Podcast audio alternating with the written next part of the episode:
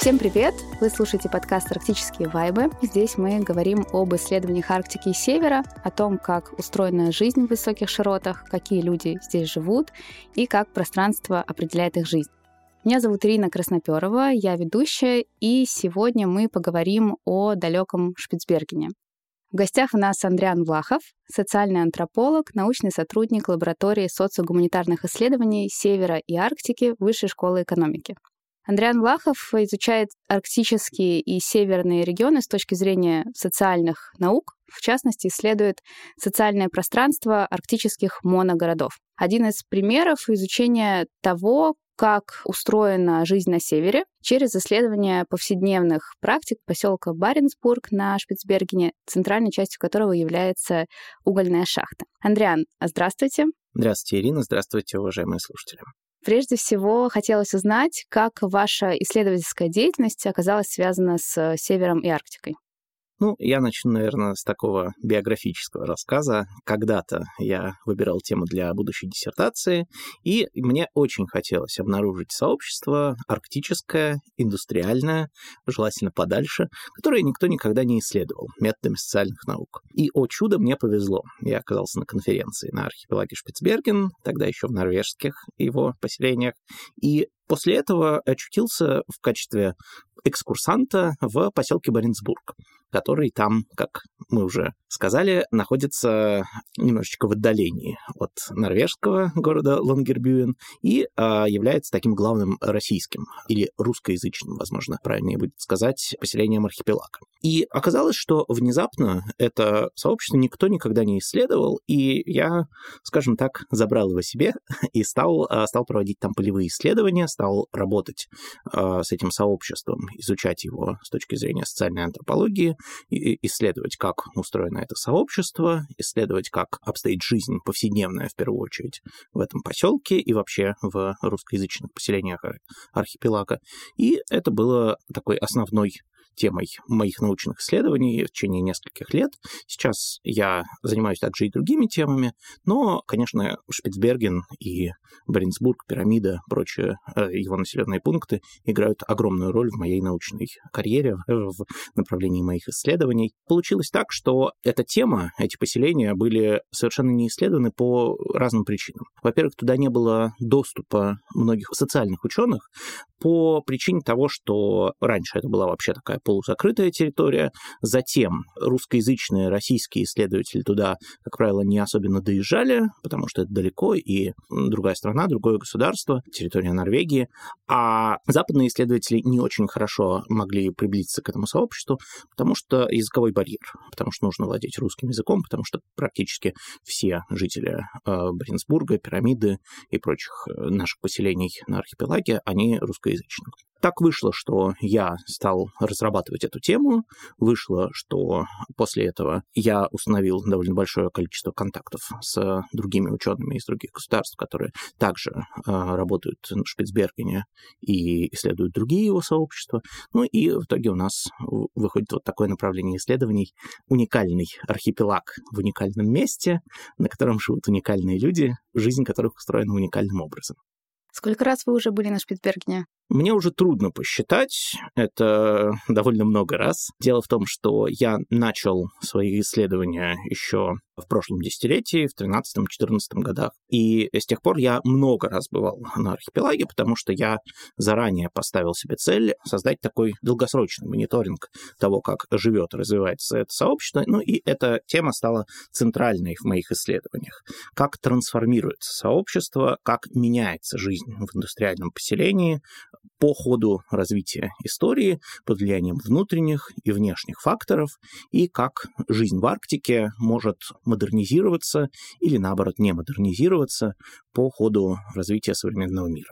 Насколько мне известно, ваш исследовательский фокус — это как раз так называемое некоренное население. Говоря о севере, мы чаще слышим как раз про коренные народы. Кто относится к некоренному населению? Да, это вот на самом деле то, что делает Шпицберген, пожалуй, одной из наиболее уникальных территорий в Арктике, потому что на Шпицбергене нет коренного населения. Ну, человеческого. Есть там, конечно, белые медведи, песцы и олени, которые коренные, вот, но коренного населения там нет, и архипелаг был открыт европейцами. Ну, общепринятая точка зрения, что Виллемом Баренцем в конце шестнадцатого века. Эту точку некоторые исследователи оспаривают и считают, что русские поморы его открыли, но, тем не менее, коренных этнических групп на Шпицбергене действительно нет. Все, кто там живет и жил, это люди, приезжавшие туда с какой-то целью. Это либо люди, приезжавшие заниматься добычей природных ресурсов в разное время разных. В первые века освоения Шпицбергена это в первую очередь китобойный промысел, рыбный и прочее, добыча прочих биологических ресурсов. Затем в последующие века и до нашего времени это в первую очередь добыча полезных ископаемых, каменного угля и изредка некоторых других вещей. Поэтому все, кто туда приезжает, изначально это те, кто приезжает что-то там делать. Конечно, в последующие периоды, в особенности в наше время, приезжают и люди, которые занимаются тем, что развивают Арктику в целом.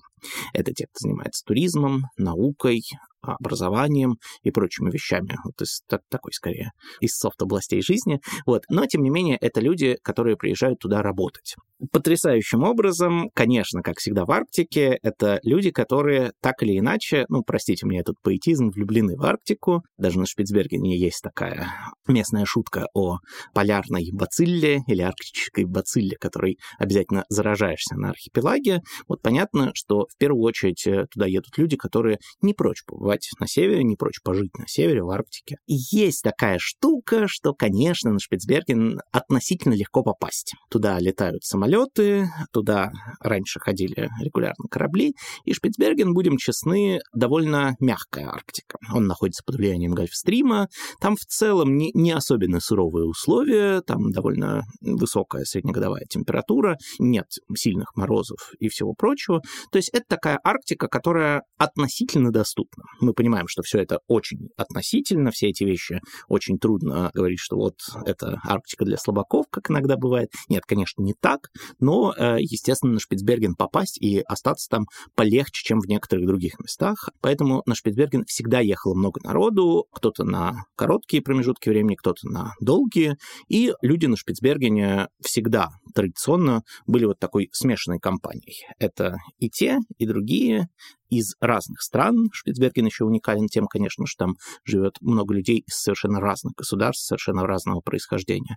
Вот, в результате это такое очень интересное сообщество, такой, можно даже, наверное, сказать, плавильный котел или арктическая лаборатория, в которой происходит очень много процессов, крайне с социальной точки зрения крайне хорошо выраженных, крайне ярких, и именно поэтому исследовать его так интересно. Как вообще исследовалось сообщество Баренцбурга? Какой инструментарий, наверное, вообще есть у антрополога, социального антрополога, чтобы что-то выяснить или выявить? Социальная антропология, как наука, которая занимается изучением человеческих сообществ и культур, в первую очередь опирается на прямые методики получения данных, то есть когда ты напрямую общаешься с сообществом, которое ты изучаешь. И основные наши методики — это наблюдение, то есть когда ты получаешь информацию из среды, наблюдая ее пассивно либо активно, и интервью, то есть когда ты общаешься с людьми и спрашиваешь у них, как они живут, почему что-то происходит в их жизнях и так далее. Я, конечно, совмещал эти методики, как, думаю, более или менее любой социальный антрополог, работающий в любом сообществе на белом свете. В самом начале я предпринял попытку провести то, что мы называем включенным наблюдением. Это когда человек, антрополог, исследователь приезжает в сообщество и старается максимально стать его частью, максимально включиться в него. Я в две тысячи четырнадцатом году так приехал, работал в школе, работал в туристическом подразделении и пытался максимально включиться, вжиться в сообщество. Ну, понятно, что для того, чтобы полноценно это сделать, нужно провести в сообществе очень много времени, очень долго там прожить. Вот, у меня не было такой возможности совсем уж долго, вот, но несколько месяцев я там провел, и дальше также э, я установил отношения с сообществом и мог относительно доверительно общаться с теми людьми, которые живут в Баренцбурге, а также потом в Пирамиде, в Лонгербюене и так далее. И, конечно, мое исследование в первую очередь основывается на наблюдениях за тем, как устроена жизнь в Баренцбурге, как она меняется, и на интервью с его беседами, если угодно слушателям, с его жителями, с теми, кто там живет, кто там жил в прошлом, кто собирается только туда приехать, кто жил там раньше и переехал в другие населенные пункты. Ну вот, наверное, такая основная моя методология.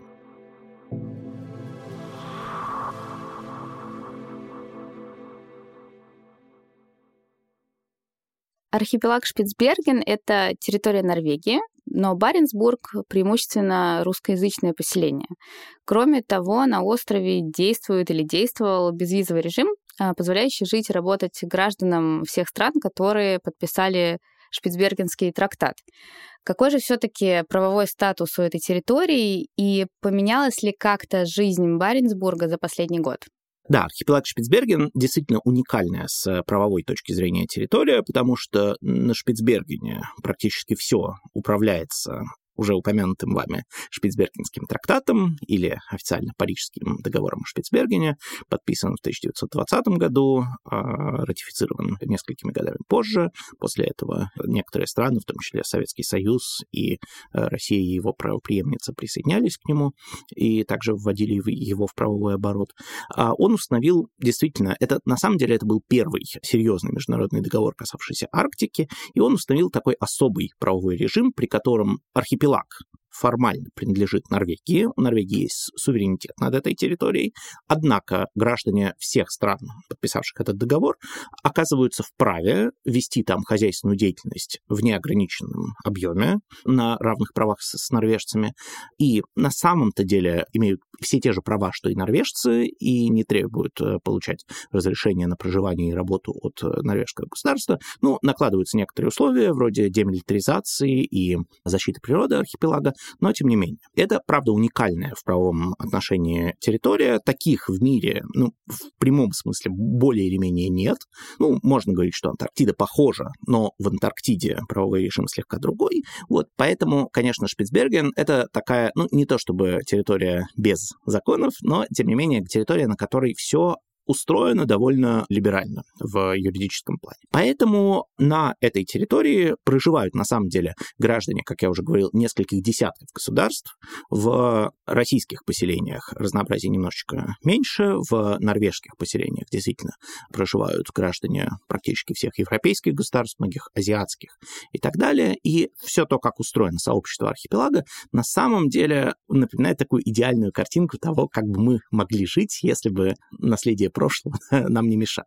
На самом деле люди приезжают на архипелаг, конечно, не навсегда. По большей части люди приезжают на время действия контрактов рабочих. Чтобы приехать на Шпицберген, тебе обычно требуется получить там работу. Это относится как к российским, так и к норвежским поселениям. И в Лонгербюен, и в Нюолесун, и в Баренцбург с пирамидой, как правило, приезжают сотрудники каких-то компаний. Ну, в норвежских поселениях просто их разнообразие больше. Вот. И для того, чтобы туда попасть, на самом-то деле не нужно нужна виза сама по себе, потому что Шпицберген, хоть и часть Норвегии, но не является частью территории Шенгенского соглашения, и для пребывания на архипелаге не требуется получать ни разрешение на проживание, ни визу. На практике, конечно, визу получать нужно, потому что практически все, кто туда прибывает, пролетают через территорию Норвегии материковой. Поэтому как минимум двукратная виза, чтобы туда и обратно прилететь, тебе нужна. До начала пандемии летали прямые чартеры из Москвы для сотрудников государственного треста «Арктикуголь», который является нашим основным оператором российских поселений и угольной шахты в Баренцбурге и в Пирамиде. С началом пандемии они, к сожалению, прекратили летать, однако будем надеяться, что в будущем это возобновится. Ну, если, например, ты летишь из Москвы, тебе нужен только загранпаспорт. Я не случайно упомянул пандемию, и э, вообще последние несколько лет, конечно, на архипелаге происходит много изменений в том, как устроена жизнь. Конечно, очень сильно на архипелаг повлияла пандемия коронавируса в двадцатом и в двадцать первом году, которая вынудила многие привычные активности, вроде туристических, ну, на самом деле, свернуться, и только сейчас потихонечку они начинают возобновляться. Ну, и дальнейшее развитие событий также, конечно, все сложность жизни на архипелаге подчеркнула. Довольно много вещей, происходящих в Арктике в целом и, в частности, на Шпицбергене, требуют конечно, во многом государственной поддержки, в критических ситуациях, возможно, государственных дотаций, финансирования. Поэтому жизнь на Шпицбергене в последние несколько лет стала сложнее. Сложнее устроено, туда стало сложнее попасть, сложнее работать, но, тем не менее, архипелаг продолжает жить, продолжает э, существовать, и, конечно, в этом отношении, это вот такой один из выводов, которые я делаю в своих недавних работах, пандемия подсветила вот эту историю о том, что Норвегия пыталась делать полноценную постиндустриальную трансформацию сообщества. То есть Норвегия пыталась по максимуму закрыть все свои угольные шахты, Норвегия пыталась практически вообще закрыть все, что связано с добычей и переработкой природных ресурсов, и сделать такую экономику, экономику сервиса, экономику знаний, основанную на туризме, науке и так далее. А пандемия, конечно, показала, что полноценный переход к этому на самом деле не, не настолько возможен, и модель смешанная, в которой государство продолжает играть большую роль, и добыча полезных ископаемых продолжает играть большую роль, модель, которая как раз использовалась нашим государством и в Баренцбурге, и в чуть-чуть в Пирамиде, где туризм и наука постепенно постепенно, поступательно развивались, но на самом деле не такими высокими темпами. И, конечно, пандемию и последние несколько лет российские сообщества пережили лучше. Вы заговорили уже про постиндустриальность. Я как раз хотела перейти к ней. Часто постиндустриальность — это так своего рода голубая мечта любого консультанта, который берется за работу по выводу какого-нибудь моногорода из кризиса. На Шпицбергене долгое время основой экономики была угледобыча, как мы уже сегодня обсуждали. Она и сейчас ведется, но в меньших объемах. И в том же Баренцбурге она, насколько мне известно, тоже продолжает быть. И самим поселком, по сути, управляет уже вышеупомянутая российская компания, трест российский «Арктикуголь». Но истощение угольных запасов и, в общем-то, малая рентабельность добычи вынуждает и Баренцбург, и остальные поселки переориентироваться и позиционировать себя уже, как вы сказали, с точки зрения туризма. Как развивалась идея переориентации экономики города на постиндустриальность и что из этого получилось?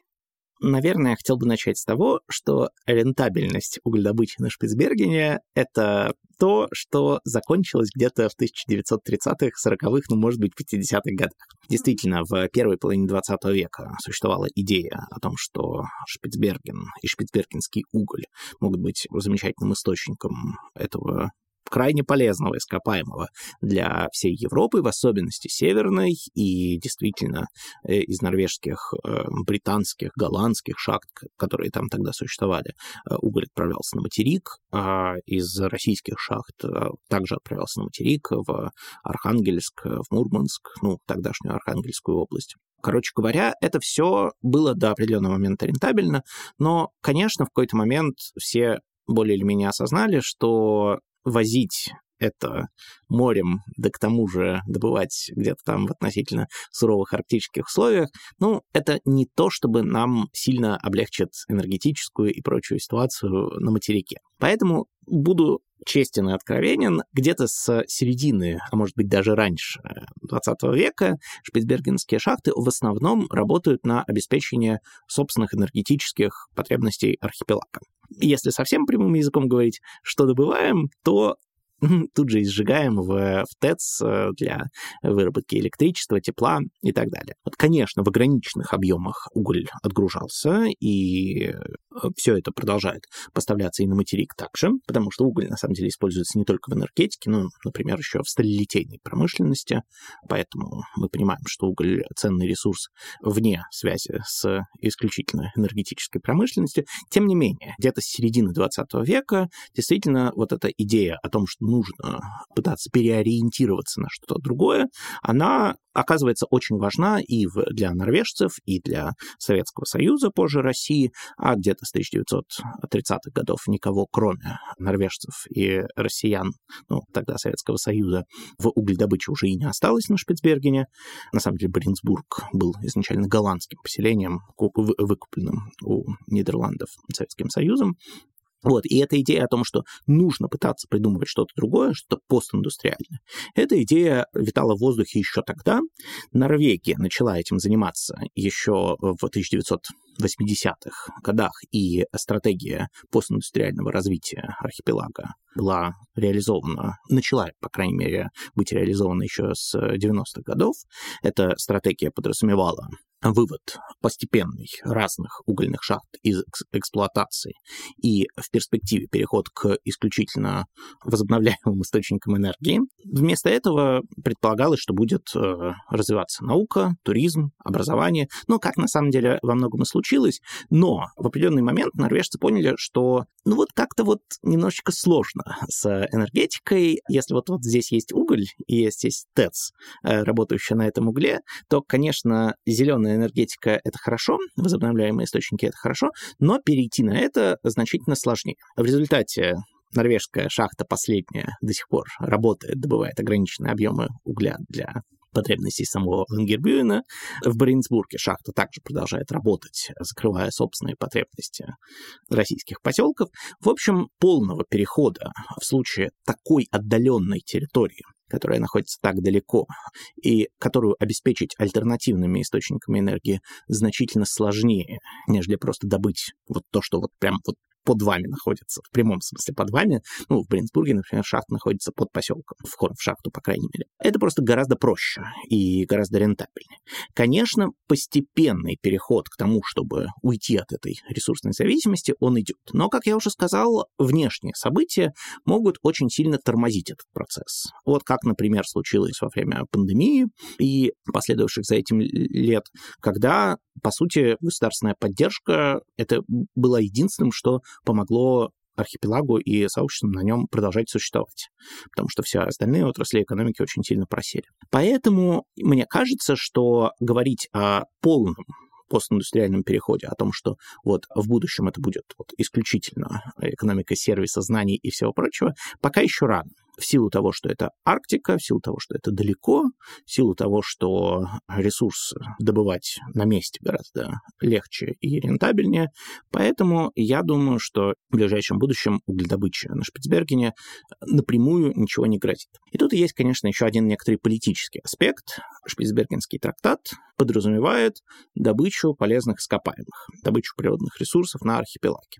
И, конечно, если остановить добычу полезных ископаемых, то государство потеряет по большей части основания продолжать какую-то хозяйственную деятельность на этой территории. Поэтому... Это прежде всего касается России, правильно? Ну, это касается России, но на самом деле это касается всех подписантов договора, а к договору на самом деле присоединяются все новые и новые государства. Вот несколько лет назад Северная Корея присоединилась. На самом деле это касается всех, и, конечно, здесь еще речь идет о вот этих символических правах на пребывание там, как у нас... Часто это трактуется обеспечение российского присутствия на Шпицбергене, обеспечение для Норвегии норвежского присутствия на Шпицбергене и так далее. Поэтому, конечно, полная остановка добычи полезных ископаемых на архипелаге привела бы к некоторым сложностям такого характера. Было бы уже немножечко странно говорить о том, что архипелаг и Шпицбергенский трактат управляющим сохраняются в неизменном виде, ну, потому что предполагалось, что угледобыча будет продолжаться.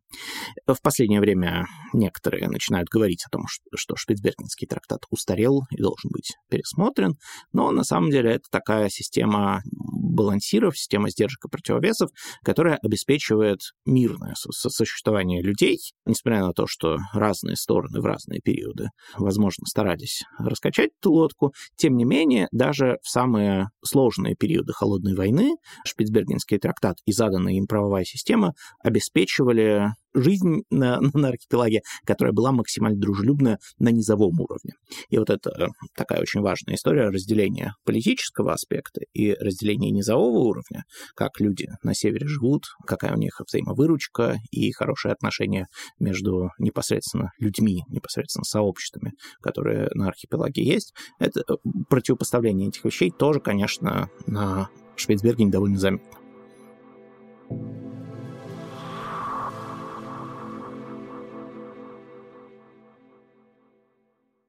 Из-за своей угольной специализации в Баренцбург приезжают на работу люди из регионов с аналогичной специализацией. Прежде всего, это шахтеры Донбасса. До сих пор ли сохранилась эта традиция перетока кадров?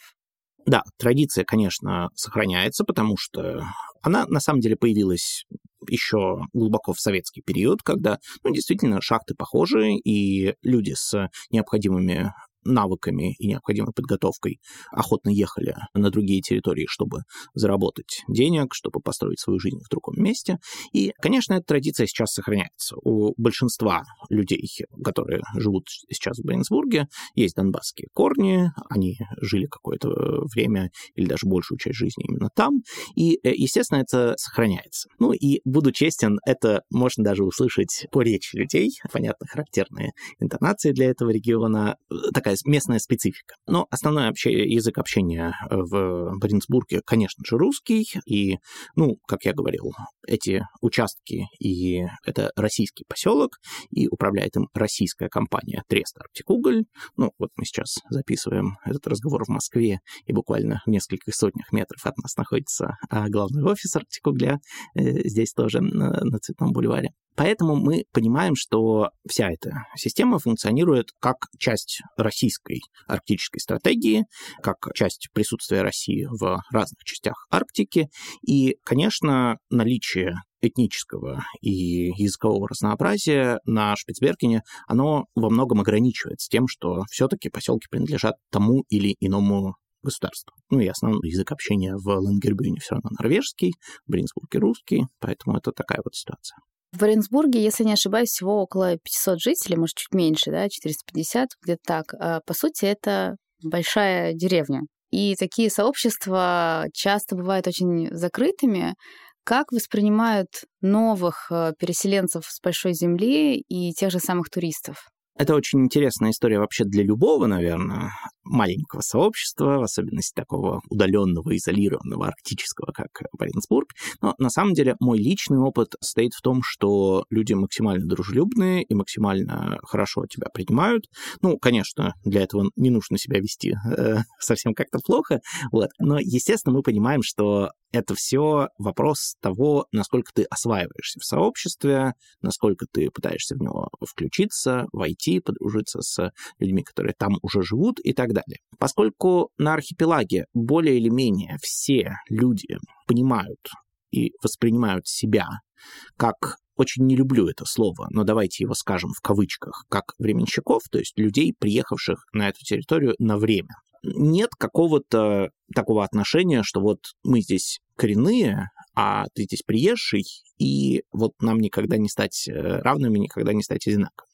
Конечно, на самом деле, и, и тут я сейчас говорю и о норвежских, и о российских поселениях, естественно, это история просто о, о стаже работы, о степени включенности в сообщество. Конечно, естественно, поскольку сообщество маленькое, если в него приезжает кто-то новый, сразу это становится событием. Я помню, что когда я впервые туда приехал, конечно, я был предметом обсуждения, к тому же я был там относительно молодым, работал не в шахте, поэтому, конечно, там были всякие истории.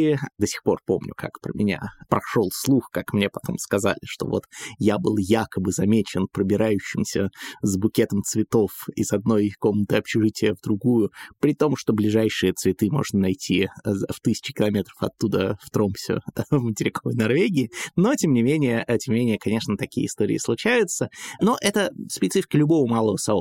И на самом деле это во многом история о том, чтобы информация доносилась от э, одних людей к другим, от э, органов власти к обычным людям, ну и во, все, во всех других направлениях, потому что если людям объяснить, что происходит, кто эти люди, как, что, куда развиваются, все на самом деле начинает восприниматься гораздо мягче.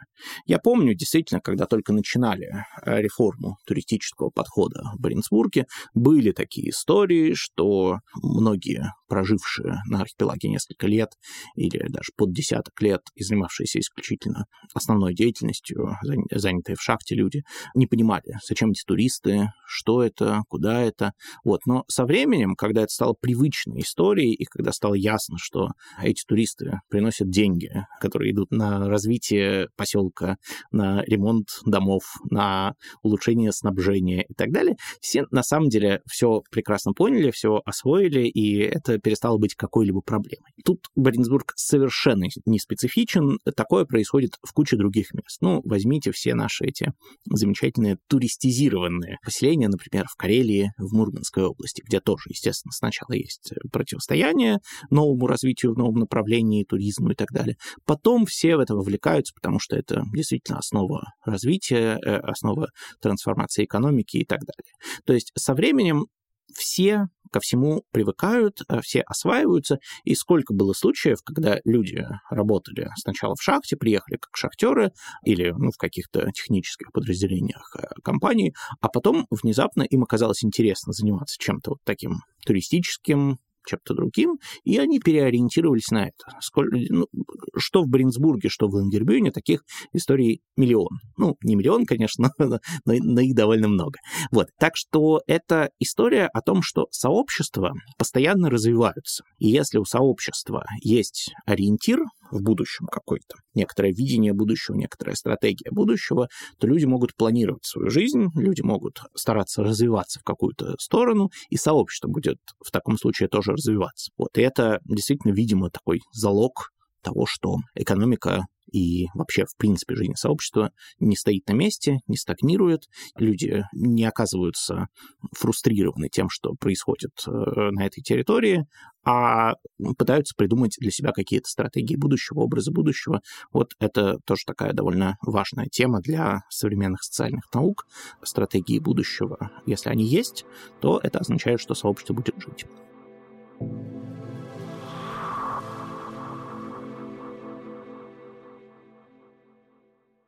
Баренцбург — это что-то между и постоянным поселением, и вахтовым городом. Нельзя точно обозначить. И вахтовики обычно ездят на заработки без семьи и жен. Как принято отправляться в Баренцбург или в другие поселения Шпицбергена? И какую роль играют женщины в повседневной жизни? Это, на самом деле, один из наиболее интересных аспектов жизни Баренцбурга, потому что, ну, действительно, он такой уникальный тип поселения, в котором люди действительно, как вы правильно сказали, находятся где-то посерединке между вахтовым поселком и постоянным поселением, постоянным моногородом, потому что, с одной стороны, это не в чистом виде вахтовое поселение, потому что у людей более длинные контракты, люди приезжают туда минимум на полгода, а чаще на несколько лет. С другой стороны, это все-таки, как и весь Шпицберген, я уже это говорил, это не постоянная жизнь, люди понимают, что у них есть некоторые контракты, которые могут продляться, есть отдельные люди, которые живут на Шпицбергене уже много лет, но в целом люди обычно оттуда в какой-то момент уезжают, и мы понимаем, что эти истории, конечно, воздействуют на восприятие людьми места. Моя гипотеза состоит в том, что Баренцбург, конечно, ближе к постоянным поселениям, и у людей развивается, как мы говорим, чувство локальной идентичности, восприятие места как своего дома. Конечно, не у всех, кто-то сразу знает, что он приезжает туда на время, на срок, а, не хочу сейчас вызывать никаких неприятных ассоциаций, но действительно на какой-то конкретный отрезок времени. Вот, но, естественно, мы понимаем, что это история о том, что сколько-то времени ты там проведешь. Естественно, люди, которые ориентированы на более долгое проживание, хотели бы же вести там нормальную, насколько это возможно, жизнь, в том смысле, что хотели бы жить там с семьей, хотели бы вести там полноценную семейную, полноценную социальную жизнь. Вот, и, конечно, Конечно же, это все ограничивается, скажем так, производственными необходимостями, потому что, естественно, шахта и прочие технические службы — это история о том, что люди в первую очередь там занимаются ну, такими традиционно мужскими профессиями, подземная работа вообще, насколько я понимаю, недоступна женщинам по закону. Это история о том, что, конечно, гендерный и возрастной дисбаланс на Шпицбергене есть. И в Баренцбурге, естественно, он тоже есть. Как правило, чтобы приехать туда, как я уже говорил, тебе нужно иметь какую-то работу.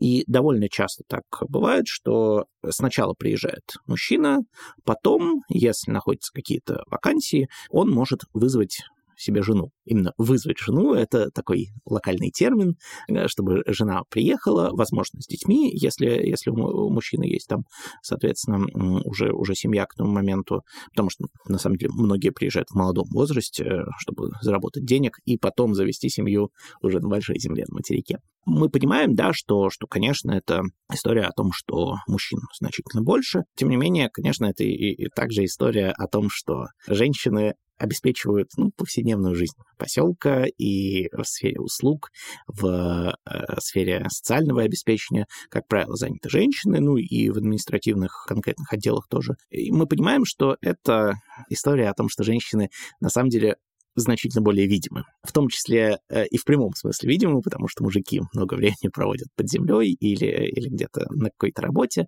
Вот. Поэтому не возникает, когда ты в Баренцбурге, не возникает ощущение того, что вот совсем уж дисбаланс, совсем одни мужики и, и, и вахтовый поселок, где никого больше нет. Нет, конечно, это не так. В этом отношении Баренцбург напоминает стандартное поселение. Конечно, не, не является им, но, тем не менее, все, что там творится, без женской руки не обходится. Поэтому эта история еще и о том, что если ты хочешь сделать сообщество максимально привлекательным, максимально интересным для жизни, ты, конечно, должен обеспечивать там максимально привычную жизнь. И Лонгербюен в этом отношении, на самом деле, более похож на стандартное, нормальное, в кавычках, поселение, потому что там, конечно, уже таких мужских технических работ в процентном отношении стало меньше, там очень много женщин, занятых в совершенно разных сферах.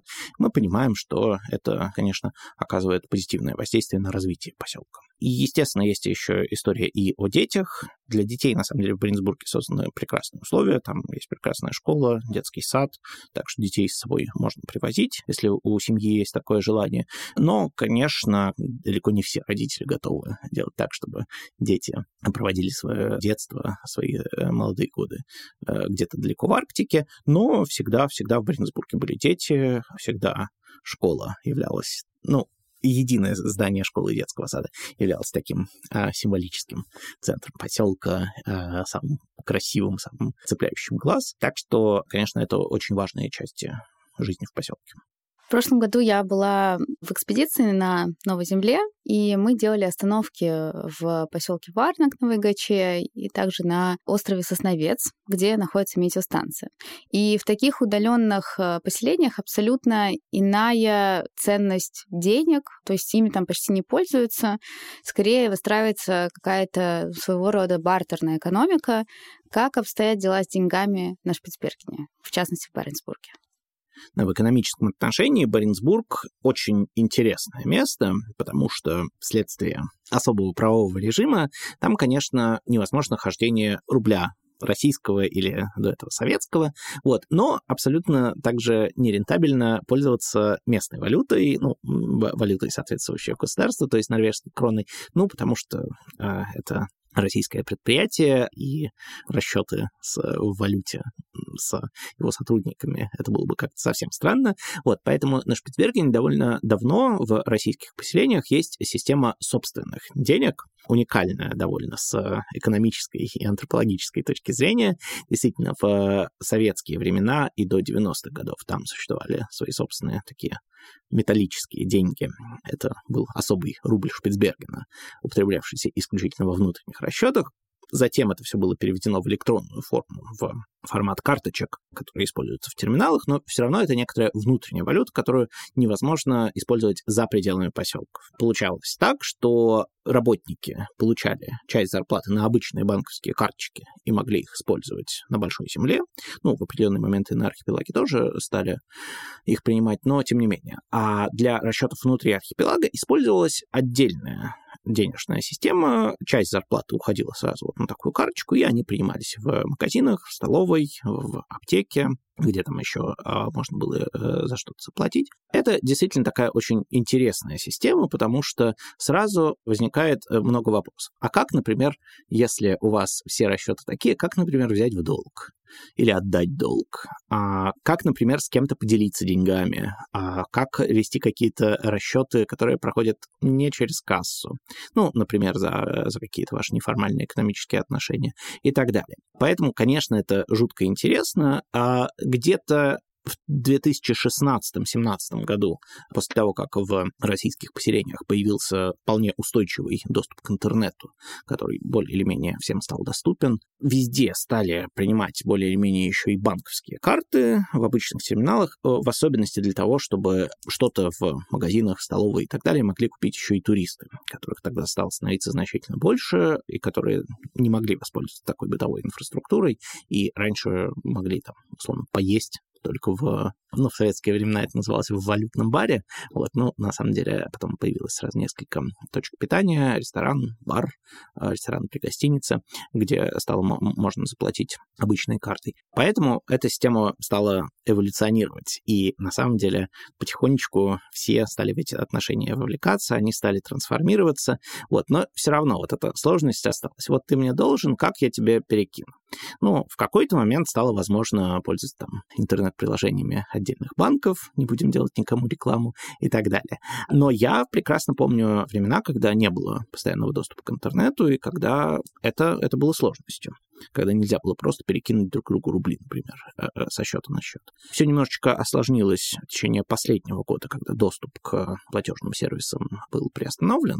Вот. Но, насколько я знаю, сейчас, вот в две тысячи двадцать третьем году, мы уже говорим о Баренцбурге, был восстановлен прием российских банковских карт в Баренцбурге и Пирамиде, и, соответственно, сейчас, сейчас по-прежнему этим всем можно пользоваться.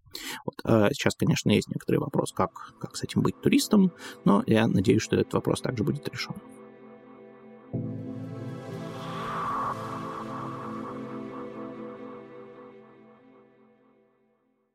Андриан, а есть ли какие-то странные практики или правила на острове? Может быть, так совсем коротко, завершая наш выпуск, вы расскажете, насколько мне известно, на острове нельзя умереть и родиться? Что это означает? Или, может быть, есть что-то еще? Ну, это известный мем и, пожалуй, одна из таких наиболее распространенных историй о Шпицбергене, которую везде тиражируют, что действительно на архипелаге нельзя умереть. На самом деле нет запрета умирать.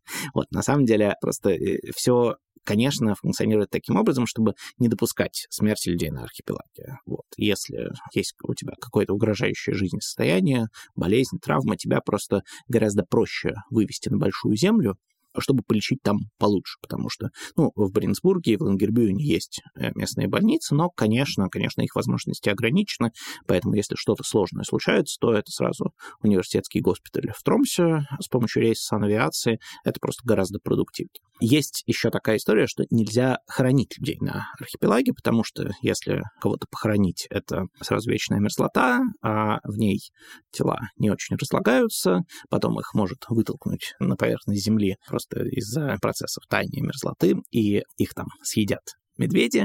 А на самом деле, ну, один из главных феноменов, с которым все связано в, на территории Шпицбергена, это, конечно, белые медведи. Ну, это на самом деле такой король архипелага, их там больше, чем людей, и, конечно, норвежское законодательство делает приоритет у медведей, а не у людей. Вот. Во всем твоя жизнь будет подчинена сохранению природы, охране покоя медведей. Убивать их можно только в случае крайней необходимости, в случае прямой атаки медведя на человека. Вот. И это, например, ограничивает передвижение человека на архипелаге. Если ты просто вот хочешь погулять, то ты не можешь выйти за пределы поселения. На всех э, выходах и выездах из Баренцбурга, Лангербюена и всех других мест стоят знаки, предупреждающие об опасности белых медведей. Очень интересные такие белые медведи. Э, такого знака нигде больше особенно в мире не увидеть. Белый медведь на обычном дорожном знаке. Поэтому за пределы поселений разрешается выходить только при наличии оружия. И если ты, там, например, полевой ученый или э, гид туристический, то ты обязан сдать тест на право владения оружием и должен обязательно, обязательно носить с собой винтовку, а на самом деле полагается сначала отпугивать медведя до, до самого последнего момента, на самом деле, поэтому полагается носить с собой ракетницу, винтовку и весь вот, вот этот скарб, в особенности, если ты отвечаешь за, за других людей, и это действительно серьезная опасность. Есть на Шпицбергене даже такая присказка или шутка, такая гнусная шутка, что делать, если вы с другом идете по архипелагу, у вас одно ружье, и на вас нападает медведь? Правильный ответ на этот вопрос — выстрелить другу в ногу, а самому убежать, чтобы самому гарантированно спастись. Ну, и, как я предупредил, это черный юмор, тем не менее, это такая очень важная история. И, конечно, как в любом сообществе, есть особые ритуалы. Ну, вот мне очень нравится история, как жители Баренцбурга становятся настоящими жителями Баренцбурга. Есть такой ритуал утопления собаки. Ну, изначально это шахтерский ритуал, когда по истечении года жизни для человека сваривают из арматуры железную собаку, и ты должен ее через весь поселок пронести и затопить у пирса. Если ты вел себя этот первый год хорошо, то у тебя все будет хорошо, собачка будет маленькая, и ты ее протащишь легко. Если ты вел себя плохо, то тогда собаку, конечно, тебе придется нести очень долго, она будет очень тяжелая.